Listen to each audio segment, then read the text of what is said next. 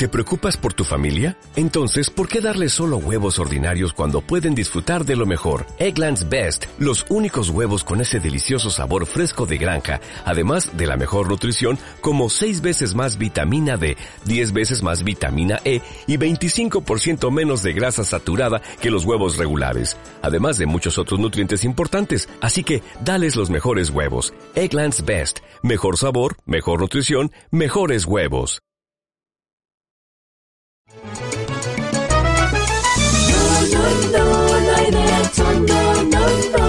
El Instituto de Defensa Legal presenta No hay derecho. Un espacio de noticias, diálogo, debate y participación.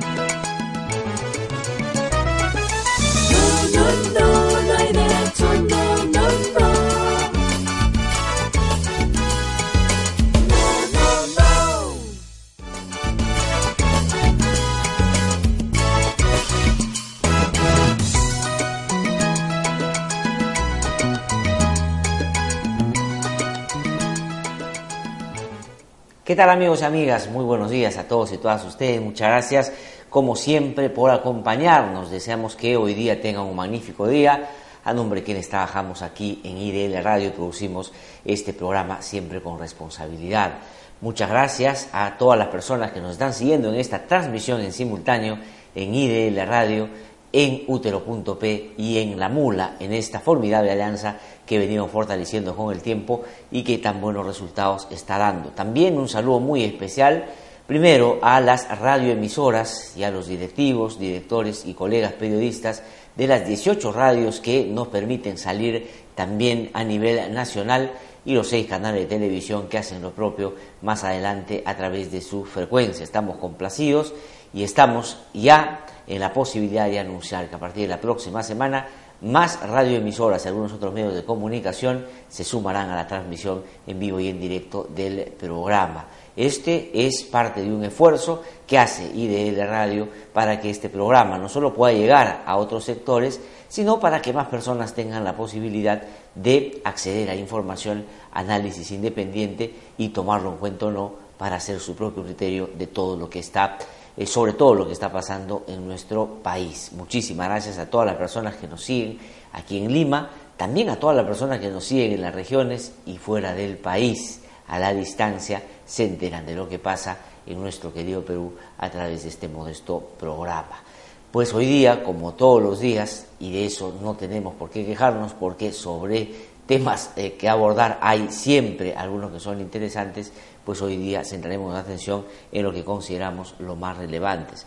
Para mí, lo más importante de la jornada se ha producido ayer a propósito de un pedido del Ministerio Público del equipo Lava Jato y que ha sido concedido por el Poder Judicial y tiene que ver con el allanamiento de catorce inmuebles que pertenecen a cinco abogados, pero no cualquier abogado, no eran abogados que hacían lo que rutinariamente un litigante hace, sino estos se desenvolvían como árbitros. Es decir, en esta justicia alternativa, por decirlo de alguna manera, o de esta manera de resolver las controversias a través del ámbito privado y no del Poder Judicial, que está establecido y previsto en ley como una alternativa, pues hacían una serie de convalidaciones que favorecían a las empresas corruptas que ya por esos días dentro de su estrategia habían incorporado a estos personajes como parte de esta mafia.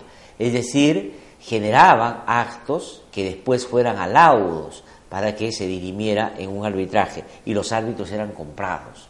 Y al haber sido comprados, pues siempre favorecían a Odebrecht en sus decisiones. Y esa plata que, digamos, era ilegal porque se habían favorecido indebidamente, luego se repartía como parte de coimas en los procesos de corrupción de los cuales ellos eran actores protagónicos. ¿Qué cosa es lo que ayer, digamos, hemos podido conocer? De que este era una metodología claramente establecida para poder también, ahí si tenían algunos problemas en el camino, ganar, y Odebrecht lo tenía clarísimo.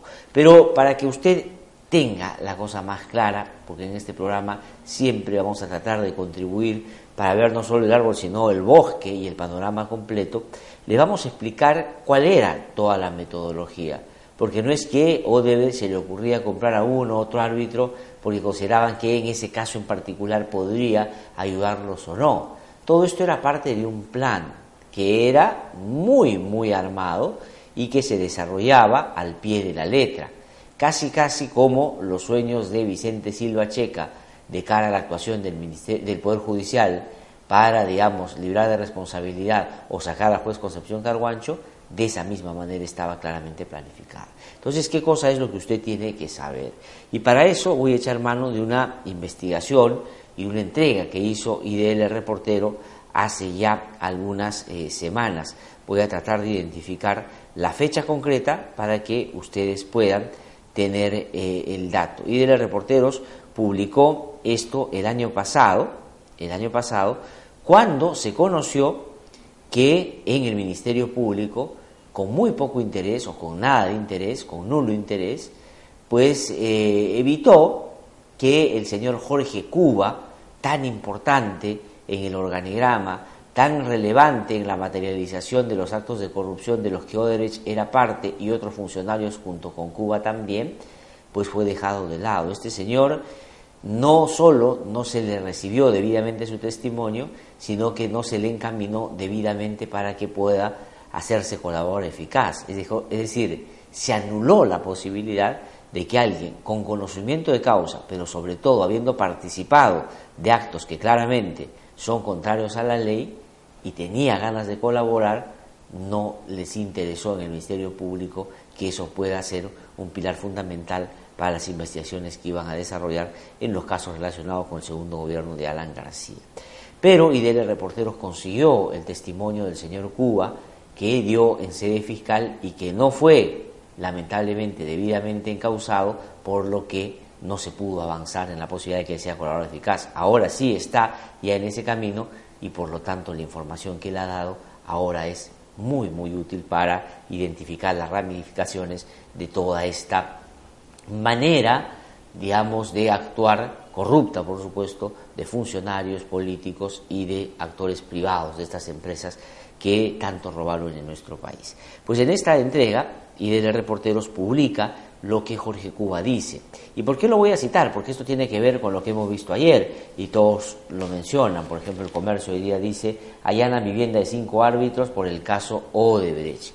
El diario La República dice: fiscal allana inmuebles de árbitros de Odebrecht, ¿no? Eh, Faenón por doscientos cincuenta y cuatro millones. Allanan abogados de Odebrecht. Es decir, todos los medios de comunicación hoy día centran su interés en este tema. Correo dice: redada, fiscal de equipo especial Lava Jato, Germán Suárez Roche, allana diez inmuebles de abogados que hicieron diablos y favorecieron a la empresa Odebrecht. Es decir, para entender por qué los árbitros eran centrales en la estrategia de Odebrecht, hay que ver el funcionamiento de esta organización.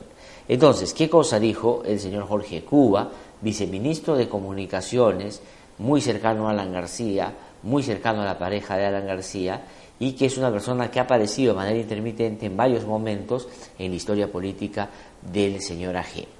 ¿Qué cosa le dijo él al Ministerio Público? Dice: una de las partes más interesantes del testimonio de Cuba, relata I D L Reporteros, es su descripción, eh, su descripción de los dos tipos de actores con los que Odebrecht se relacionaba para ganar obras. En sus palabras, comillas, la estrategia utilizada por Odebrecht para ganar el proceso de licitación de los denominados grandes proyectos de mucho valor incluía la participación de dos tipos de actores. Los actores políticos, dice, que eran los encargados de generar en el marco legal la obtención y o asignación del financiamiento y generación de facilidades en el proceso de ejecución. Aquí se encuentran las autoridades del más alto nivel, como los presidentes Alejandro Toledo, Alan García, línea uno de metro, y Ollanta Humala, gasoducto del sur, quienes favorecieron abiertamente a Odebrecht. Esto lo dice Jorge Cuba. Dice: también forman parte de los actores, digamos, políticos, los ministros del Ministerio de Transportes y Comunicaciones, que en su oportunidad ocuparon esos cargos, tales como Javier Reategui, Enrique Cornejo y Carlos Paredes. Pero esa era una línea, es decir, Odebrecht en su estrategia había planteado lo siguiente: para poder operar corruptamente en el Perú tenía que vincularse al más alto nivel, Por eso es que los actores políticos eran centrales. Una vez que arreglaba con el presidente, arreglaba con los ministros, de ahí hacia abajo todo era una cuestión básicamente operativa. Entonces, usted tiene que entender que Odebrecht tenía esa estrategia. Primero, los actores políticos, y después lo que llama el señor Jorge Cuba los actores técnicos o funcionales, que son los encargados de ver los detalles técnicos, lanzar procesos al interior de prohibas o proinversión según donde se licite y de la administración de la obra y el contrato. Dice, para el caso específico de línea uno metro, los actores políticos eran Ana García y Enrique Cornejo, quienes fueron los que gestionaron y aprobaron los decretos de urgencia, decretos supremos y resoluciones ministeriales, que ayudaron y beneficiaron a Odebrecht. Entonces, una vez que, literalmente, compraban, sobornaban, tenían de su lado a los actores políticos al más alto nivel, luego se encargaban de identificar a los operadores técnicos o funcionales, dentro de los cuales ya Cuba se ubica y todos los que participaron de la operativización de ese acuerdo mafioso que llegaron los políticos con los representantes de Odebrecht. Entonces la estrategia era comprar al más alto nivel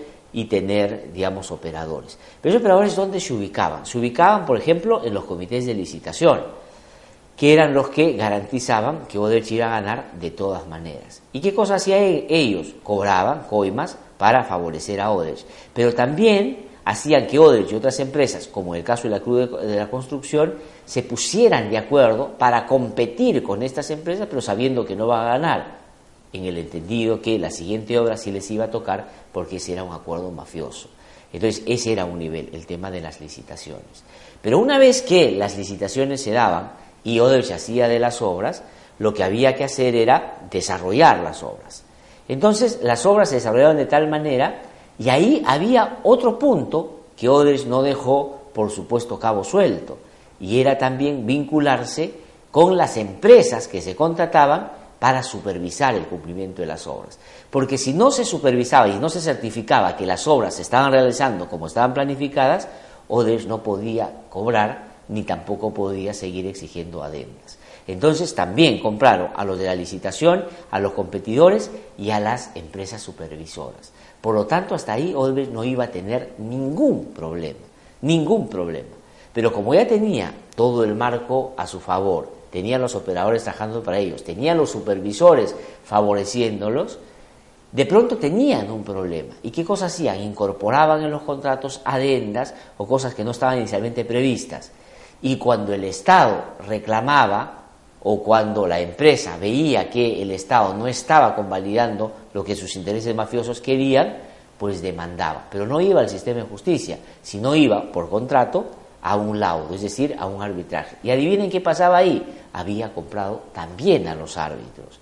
Y los árbitros, ¿qué hacían? Fallaban a favor de Odebrecht. Entonces Odebrecht no solo ganaba en una licitación trucha, en una supervisión trucha, en todas las adendas y toda la orquestación y toda la eh, ambientación de un escenario que siempre lo favorecía. No solo ganaba ahí, sino también como un plus ganaba en los arbitrajes a los cuales le llevaban los abogados. Pero había un actor fundamental para que eso sucediera, que son los que defendían al Estado, es decir, la defensa pública del Estado. ¿Y quién es la defensa del Estado? Los procuradores. Y los procuradores también estaban comprados en el Ministerio de Transportes y Comunicación, para no hacer nada, para no reclamar, para no pelear y para simplemente allanarse a que Odebrecht siempre ganara. Esa es la metodología, por eso es que es muy importante lo que ayer se ha podido apreciar, que el Ministerio Público, al haber identificado que ese era el circuito que era parte de la estrategia de Odebrecht para operar mafiosamente en el Perú, entonces ya cogió a los que en último eh, ratio, digamos, participaban en hacerle a Odebrecht el favor de tener más plata de la que debía tener por las obras que desarrollaba en nuestro país, que ya tenían, digamos, un génesis mafioso como hemos podido apreciar en esta pequeña descripción. Eso es lo que ha pasado, por eso es bien importante que esto que ayer hemos podido ver se haya producido, porque la Fiscalía entonces no está solo sobre los actores políticos, que son fundamentales, o no solo está sobre los actores técnicos, sino también está sobre todos aquellos que, por supuesto, hicieron estas partes que hoy día estamos apreciando. Pero además en el camino tenían, digamos, como toda empresa mafiosa, personajes en el Perú que eran direccionados desde Odebrecht para esconder y tapar las huellas y generar toda la, eh, como diría yo, todas las facilidades a los corruptos para que abrieran cuentas en Andorra, para que abrieran sus eh, empresas offshore en paraísos fiscales, para que ahí puedan depositar las coimas. Todo eso estaba armado, todo eso estaba orquestado, eso era parte. Entonces, si no se aborda el problema entendiendo que todo esto era una sola cosa, corremos el riesgo solo de perseguir a los pejerreyes o solo centrarnos en el favorecimiento político a través de las campañas, cuando uno tiene que evaluar el paquete completo. Y no deja tener razón entonces, en ese sentido, Juan Pari, cuando dice, ya, está muy bien que se siga a los que recibieron plata ilegal a través de las campañas eh, electorales, pero también a quienes sacaron los decretos supremos, los decretos de emergencia, eh, los decretos de urgencia, perdón, a quienes llevaron a que el Congreso tomara decisiones para declarar de interés público obras que eran bien discutibles, etcétera, etcétera. Y lo que hay que hacer es mirar todo ese paquete. ¿Se han avanzado algunas cosas?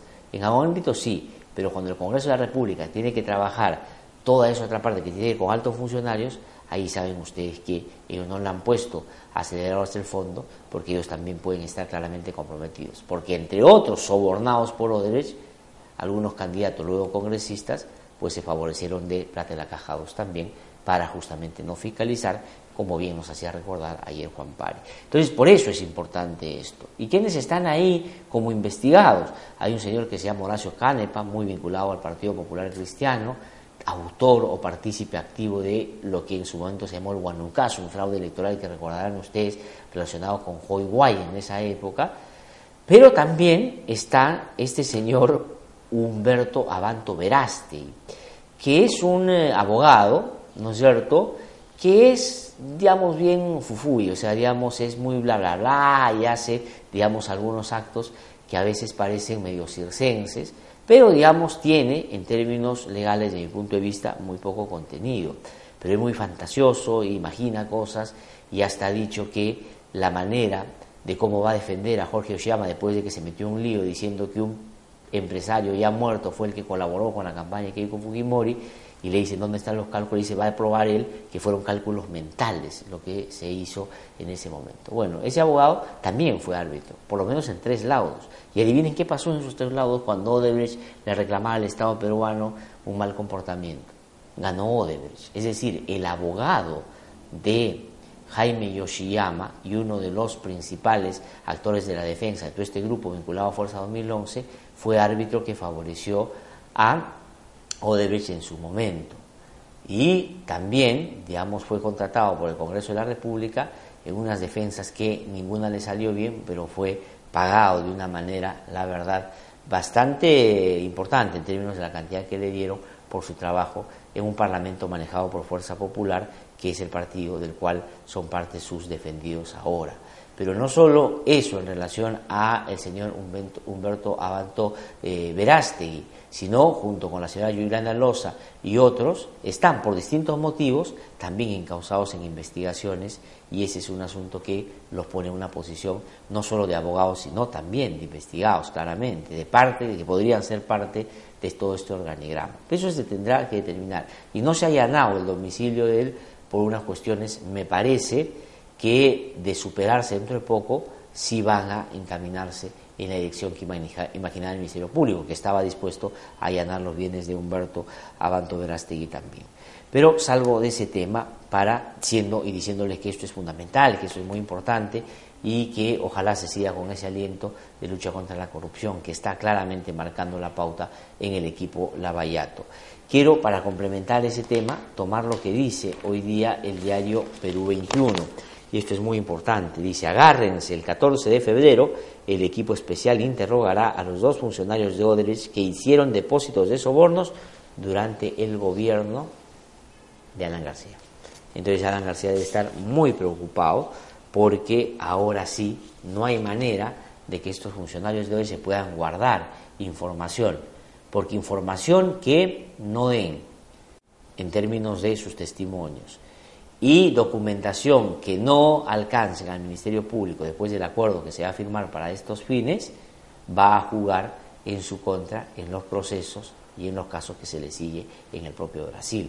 Y ellos, tengan ustedes la seguridad, por más cercanía que A G tenga con el abuelo, con el papá y con el hijo de Odebrecht, van a preferir, tengo la impresión, su situación personal a la de garantizarle a Alan García, digamos, una libertad o, digamos, eh, la situación que tiene hoy, con pocas restricciones desde mi punto de vista, cuando políticamente Alan García de nada le va a servir ya, inclusive en términos más pragmáticos, al propio Odebrecht, como empresa, digo, como corporación. Entonces yo creo que se vienen eso, y eso es lo que hay que alentar. No se deje usted llevar por esos que en el camino quieren evitar que se firme el acuerdo, con argumentos que a veces suenan interesantes, hasta terminan conmoviendo a la persona porque cree que uno que son genuinos, cuando en realidad son parte de todo un andamiaje para evitar que se llegue a la verdad. Eh, ayer el presidente de la República, no, voy a quedarme en el Congreso de la República y voy a terminar después con el presidente. Han pasado dos cosas que han tenido un fin totalmente diferente. En el caso del impresentable Moisés Mamani, un sujeto, la verdad, de todo punto de vista despreciable, ha terminado eh, eh, sometido, primero, a una discusión en torno a este acto vil que cometió contra una trabajadora de una empresa Eh, aérea, de una aerolínea, y ya se ha sugerido que se pueda levantar su inmunidad parlamentaria, y es el Pleno del Congreso que creo yo le va a dar trámite a eso de todas maneras. ¿Qué cosa va a significar concretamente eso? Que este sujeto va a terminar sometido al Poder Judicial y ojalá ahí sea tratado como se trata a todas las personas ante el sistema de justicia, sin ningún privilegio que le daba el ser congresista, es decir, sin inmunidad. Si con inmunidad ya es nada, sin inmunidad imagínense quién es este sujeto. Entonces, y el Poder Judicial tiene que hacer su trabajo ahí severamente para dar cuenta que realmente quiere reformarse y que no están siendo manejados hasta ahora por los hermanitos, los amiguismos y esta manera tan constitucionaria a veces de darse y devolverse favores. Tiene el Poder Judicial entonces ahí una oportunidad para dar cuenta de que está trabajando en la línea que la ciudadanía exige en la lucha contra la violencia contra la mujer. Pero, contrariamente a esa buena decisión en el Parlamento, lo que ha pasado con Edwin Donaire es realmente vergonzoso. No solo Donaire es una vergüenza, sino sus cómplices son igual de eh, vergonzosos, ¿no es cierto? Porque ayer lo han blindado. Ayer lo que se tenía que hacer era darle pase a el pedido, la exigencia del Poder Judicial para que levanten el fuero, para que inmediatamente lo detengan, porque ya tiene una sentencia por ladrón de gasolina, por robarle gasolina al ejército, siendo comandante general del ejército, ¿no? O sea, él ya no es una persona a la que, eh, digamos, eh, se le puede adjudicar la presunción de inocencia. Él ya lo sentenciaron, él es un ladrón de gasolina, eso es Donaire, no es nada más. Y el Poder Judicial ya lo determinó en una sentencia y le ha pedido al Congreso que levante la inmunidad para que puedan llevarlo a la cárcel, que es donde tendría que estar.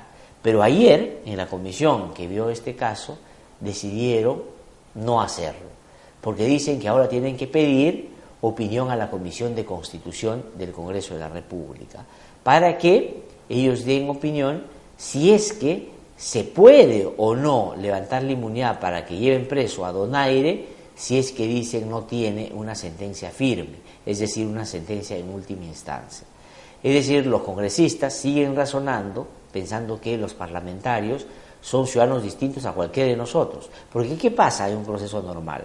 Si uno sigue un proceso y lo sentencian en primera instancia, así apele, tiene que ir a la cárcel. De hecho, han habido muchos casos que se han visto por la televisión, que la persona que va a escuchar su sentencia la escucha y de ahí le ponen las cosas y se lo llevan presos y apela, y no es que hay que esperar la apelación para que se pueda determinar si va o no a un penal. En cambio, los eh, fujimoristas y los apristas sobre todo, lo que están haciendo ahora es decir que los congresistas son de una raza diferente, ¿no? Como dice el partido o eh, el líder de ese partido que, del cual es el señor Donaire, ¿no? Son de una raza diferente. Ellos lo sentencian como ladrones de gasolina, pero hay que esperar la segunda instancia porque han apelado para ver si es que cumplen o no la ley. Eso realmente es una vergüenza. Pero le han pedido, le van a pedir a la Comisión de Constitución, que tiene el caso ya cincuenta días y no ha opinado sobre este tema, para que diga si es que es o no válido lo que el Poder Judicial está haciendo. Además, el Poder Judicial no va a pedir que le anden el fuero si no está seguro de que eso es lo que corresponde. Va a venir en un ratito el presidente o el expresidente del Poder Judicial, Víctor Prado Saldarriaga, y le vamos a preguntar sobre este tema, a ver qué opina sobre aquello. Pero le van a preguntar a la Comisión de Constitución, que hace cincuenta días no responde esto, le van a volver a preguntar. Pero ya la señora Rosa Bartra, ¿no es cierto?, la señora que ha terminado siendo, haciéndole manicure y pedicure a Alan García y Keiko Fujimori en la Comisión Lava Jato, ha dicho que esto constitucionalmente está establecido y que no es su propuesta, y que hay que esperar que tenga una sentencia firme para que levanten el fuego al señor Donaire. Es decir, la jurisconsulta. La eh, abogada con un altísimo nivel de reconocimiento en el derecho nacional e internacional, Rosa Bartra, dice, en contra de lo que dicen todos los constitucionalistas, todos los procesalistas, todos los penalistas, que para los congresistas, para que vayan presos, tiene que ir inclusive hasta la Suprema. Antes no pueden ir. Cualquier ciudadano sí va preso con la primera sentencia. Y si en la apelación gana la apelación, pues sale de la cárcel. Así es en todos los casos. No, pero en el caso de esto, claro, si le preguntan a Rosa Bartra, es, digamos, más o menos claro que va a apuntar en la dirección del blindaje del que ella ha sido parte durante todo este tiempo a Donaire. Porque, claro, Donaire es un botito más en un escenario donde ellos se están desmoronando o desgranando. Y eso es una vergüenza. No que se desgranen, que a mí me parece magnífico que el fujimorismo hoy día esté en su real dimensión, es decir, cada día peor políticamente, porque no han sabido aprovechar la oportunidad de diferenciarse de lo que fueron en los noventa. Pero sí es una vergüenza que para blindarse ellos tengan que acompañar o ser cómplices de alguien que ya le hizo daño al Estado peruano robando gasolina. Esto es realmente una vergüenza. Y vamos a escuchar qué eh, dijeron ayer algunos personajes políticos sobre este tema. Luciana León es la presidenta de la comisión que vio este caso, ¿no es cierto?, de levantamiento de inmunidad de Donaire, y esta es la manera como explicó de que ya no podía hacer más porque esto se gana o se pierde con votos. Vamos a escuchar. Los colegas congresistas, miembros de esta comisión, en el sentido de proceder al levantamiento de la inmunidad y proceder al trámite. Ese era el sentido de la presidencia. Sin embargo, lo que manda acá es la mayoría. No y la mayoría de los votos han decidido esperar a que la Comisión de Constitución emita este informe para eh, definir si debe ser una sentencia firme y ejecutoria. ¿Esto cuándo va a pasar? Lamentablemente, esto es lo que se ha aprobado. Lamentablemente, no se ha puesto un plazo para que la Comisión de Constitución emita este informe. Así que esto nosotros estamos quedando, digamos, en, en suspenso y a la espera de la Comisión de Constitución. ¿Qué van a esperar? ¿cincuenta días más? ¿cien días más? Es decir, hasta que nos olvidemos de Donaire y él siga cobardemente escondiéndose debajo de una inmunidad que vio él en lo personal pedir que se le levante. Pero sin embargo, ahí están sus eh, blindadores, pues tratando de evitar que se haga justicia en un país que necesita y pide a gritos que se sancionen este tipo de prácticas contra los intereses del Estado.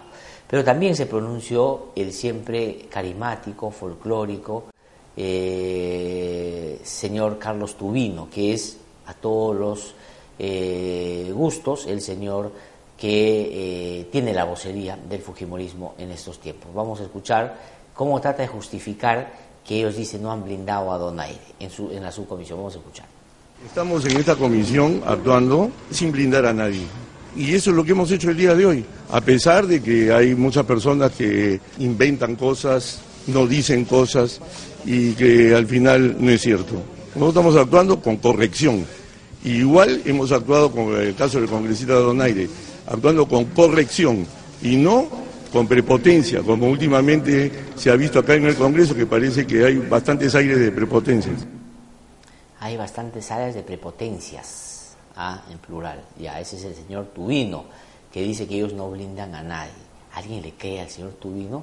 Por favor, alguien que está en este momento siguiéndonos a través de esta transmisión en I D L Radio, en Amula y en Utero punto pe, una persona que, por favor, alegue a favor del señor Tubino, que nos diga, yo le creo a este señor, yo respeto a este señor, yo me siento identificado con este señor, yo aliento que en la política haya más Tubinos, porque eso es lo que necesitamos. A ver, que alguien me ponga si es que considera que eso es así en las redes sociales. Muchas gracias también a todas las personas que nos siguen en la red de YouTube, que ha crecido la audiencia de manera importante en esta plataforma también, que es muy interesante, ¿no? Eh, bueno, y eh, para terminar, son las siete y veintinueve minutos ya de la mañana, voy a terminar solamente hablando so, eh, del caso de Peruanos por el Cambio.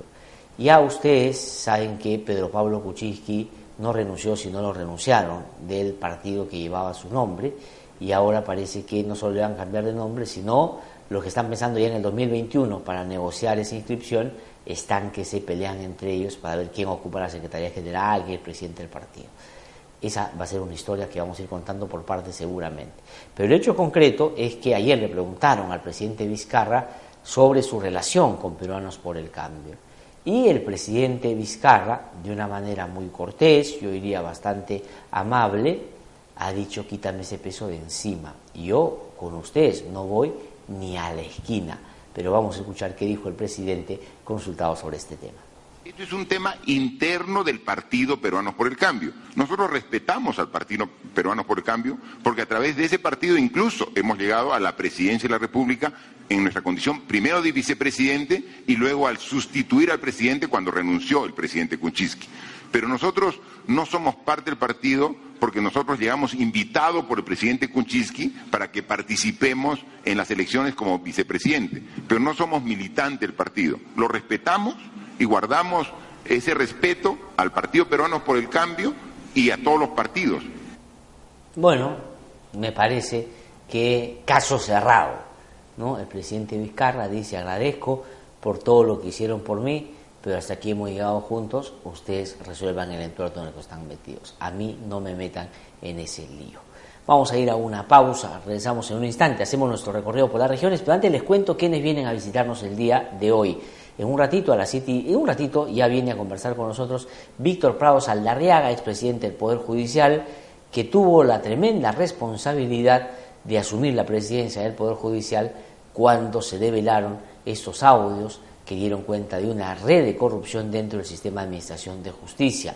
Luego, más adelante, después de las ocho, viene a conversar con nosotros Pedro Cateriano, expresidente del Consejo de Ministros del gobierno de Ollanta Humala, y luego viene a conversar con nosotros a propósito de lo que hemos conocido el día de ayer eh, a través de los medios de comunicación, David Ortiz, procurador del Ministerio de Transportes y Comunicaciones, que está haciendo un muy buen trabajo, que él denunció a algunos árbitros y gestionó que ahí donde estos están albergados o alojados, pues no les den la posibilidad de seguir haciendo arbitrajes donde el Estado está en, estos, eh, en estas diligencias.